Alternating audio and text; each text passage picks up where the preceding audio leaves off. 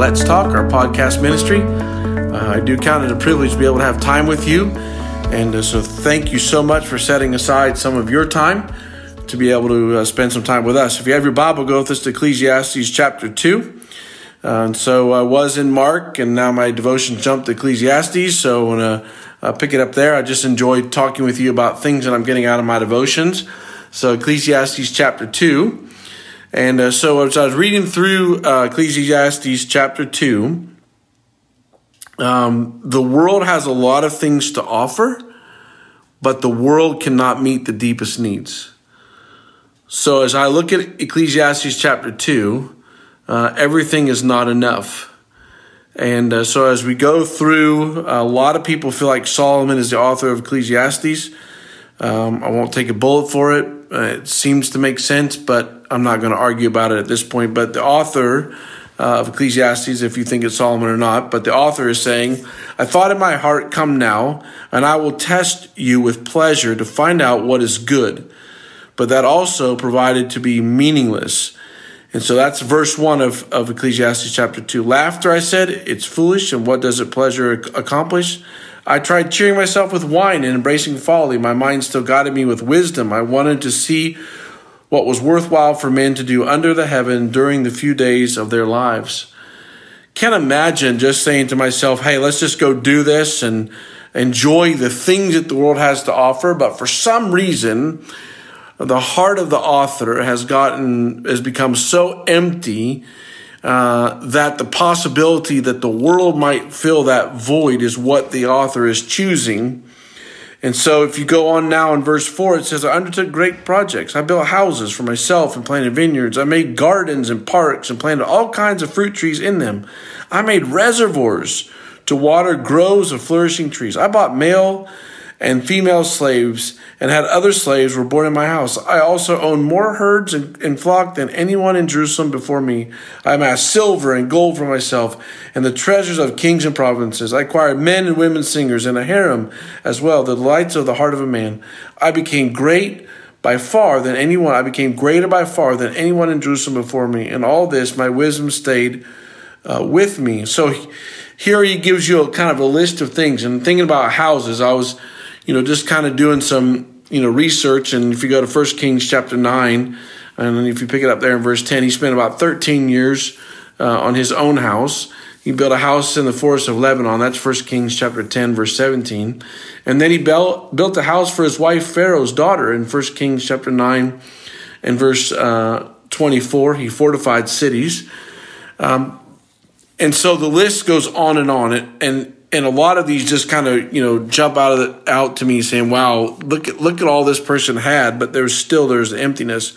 But as i was reading through this i mean we we are aware of you know uh, gardens and i've get and i've and planted parks and planted all kinds of fruit trees. But verse 6 kind of grabbed me. He said i made reservoirs to grows for flourishing trees. And so that i guess to me it just shows the vastness of the wealth and if it was Solomon, whoever the author might have been. So the the vastness. I mean, good grief! It's one thing to have vineyards and and and all these things, but then to, okay, I'm going to plant, uh, make reservoirs to make sure that I provide water for all of these things.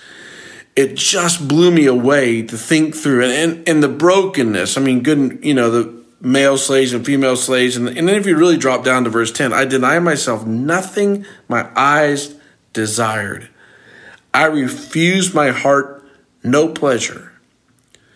My heart took delight in all my work, and this was the reward of my labor. Yet, when I surveyed all the hands had done and what I had told to achieve, everything was meaningless, chasing after the wind, nothing gained under the sun. Wow.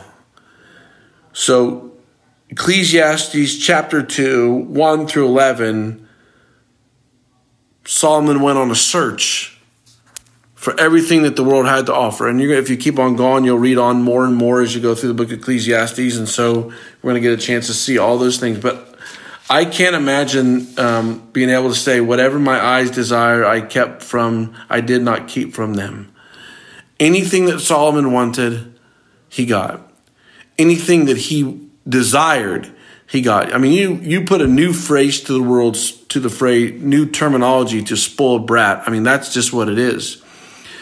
But then I'm also trying to balance if if if this is the author and Solomon is the author, he was the one that built the, the temple. He was the one that God anointed as the king. And so if this is true, I'm wondering where and when did the, the slow fade start to happen to where instead of turning around and looking back at the temple and say, yep, there it is. That is my hope. That's my fortress. That's my rock. That's my deliverer. There it is. The Shekinah glory of God. That is all I need. Instead, if this is Solomon, slowly his heart turned in such a drastic way that he, the temple is not even in the list of anything that he, he was looking for.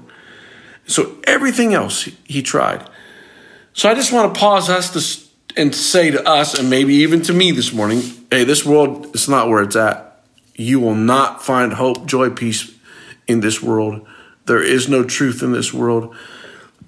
There's nothing that the world has to offer that's going to fill the hole that Jesus is supposed to fill in our lives. And you could take that to the bank. And so I want to call us to guard our heart, not to to look around and say, well, this will make me happy in this. No, no, we, are looking at Ecclesiastes 1 to 11. He, I mean, he had it all, way beyond all the stuff we'd ever want to think about or try.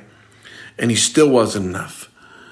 So this morning, uh, or if this evening, whenever you pick this up, pause and say, okay, am I searching for the things of this world, or is Jesus enough in my life? Because I know the world will not be enough. So thank you again for joining us.